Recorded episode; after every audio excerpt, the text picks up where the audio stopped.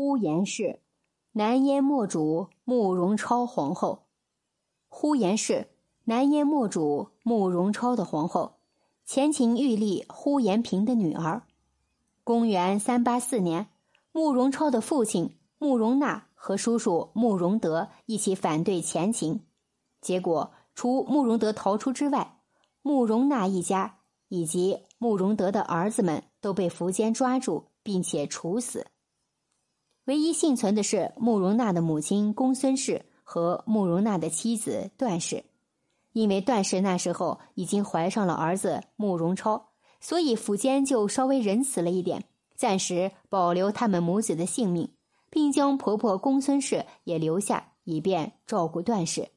尽管暂时没有生命危险，他们的命运仍然掌握在苻坚的手上。等到孩子出生以后。也许还是不能够逃脱被处死的结局，但是他们很幸运的遇到一个狱卒，就是后来慕容超的皇后呼延氏的父亲呼延平。他虽然现在是福建的一个狱卒，但是之前他曾是慕容超叔叔慕容德的一个部下，在慕容德手下的时候，慕容德对他有救命之恩，所以这一次正好是他看守段氏婆媳，他觉得。报答慕容家的机会来了，趁别人不注意的机会，他偷偷的将怀着孩子的段氏和婆婆公孙氏从监狱里放了出来。偷放犯人也是大罪，他自己也不可能再继续留在前秦，于是带着女儿呼延氏一路护送段氏婆媳，安全逃到了羌族部落所在的地区。在这里，一个小生命降生了，他就是慕容那唯一在世的血脉。慕容超在羌族地区生活了十多年，当年还在段氏肚里的慕容超已经长成了一个小男子汉，但是奶奶公孙氏却在这里去世了，只剩下慕容超母子二人。呼延平又带着女儿和慕容超母子投奔了后梁吕氏政权，但是吕氏政权也没支撑多久。公元四零三年。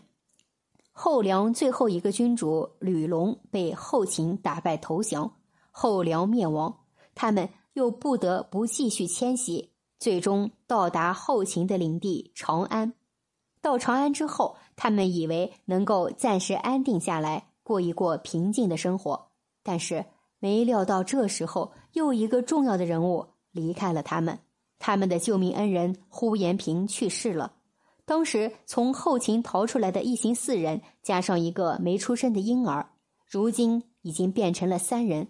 慕容超和呼延平的女儿都已经成年，段氏觉得无以回报呼延平的父女，而如今也只剩下呼延平的女儿了。于是，在母亲段氏的主持下，慕容超和呼延氏成婚，结为夫妻。从此，一行逃难的呼延和慕容两家就变成了一家人。公元四零五年，慕容超的叔父慕容德已经在山东广固称帝五年了。当他得知哥哥还有个儿子在长安的时候，就让慕容超秘密从长安逃到了南燕。此行吉凶未卜，又刚刚成婚不久，他不敢将这件事告诉刚刚在长安安定下来的母亲和妻子，就一个人先偷偷上路了。到达广固以后，慕容德果然没有轻待他。他就一下由一个难民变成了南燕的北海王。不久，山东发生地震，叔父慕容德受惊吓而病倒。在慕容德皇后段氏的力推之下，慕容超被确定为南燕的继承人。慕容德去世以后，慕容超即位，当上南燕皇帝的慕容超没有忘记还在长安的母亲和妻子。这时候，他就以南燕君主的身份。请求后秦将他的母亲和妻子放回广固，一家人团聚。但是后秦不肯轻易放人，最终以慕容超向后秦称臣的代价将母亲和妻子换回。对于从小到现在一直在颠沛流离中的呼延氏来说，也许心里终于安定，觉得可以过上踏实且比较殷实的生活了。然而事情仍然不如他想象的那样。回到南燕。慕容超的后宫以后，他才知道慕容超早已经又娶了夫人，并且对其十分宠爱，而对自己却没什么男女感情，只是类似于一种补偿罢了。回来之后，慕容超还是将呼延氏封为皇后，只是对他来说，皇后只是个虚名，因为已经没有慕容超对他的爱的滋养了。但是，即便是这样的日子，也没过几年，公元四一零年，南燕又被东晋攻陷，慕容超和呼延皇后都成了俘虏。至于呼延皇后的结果，不知道有没有逃脱东晋的屠刀。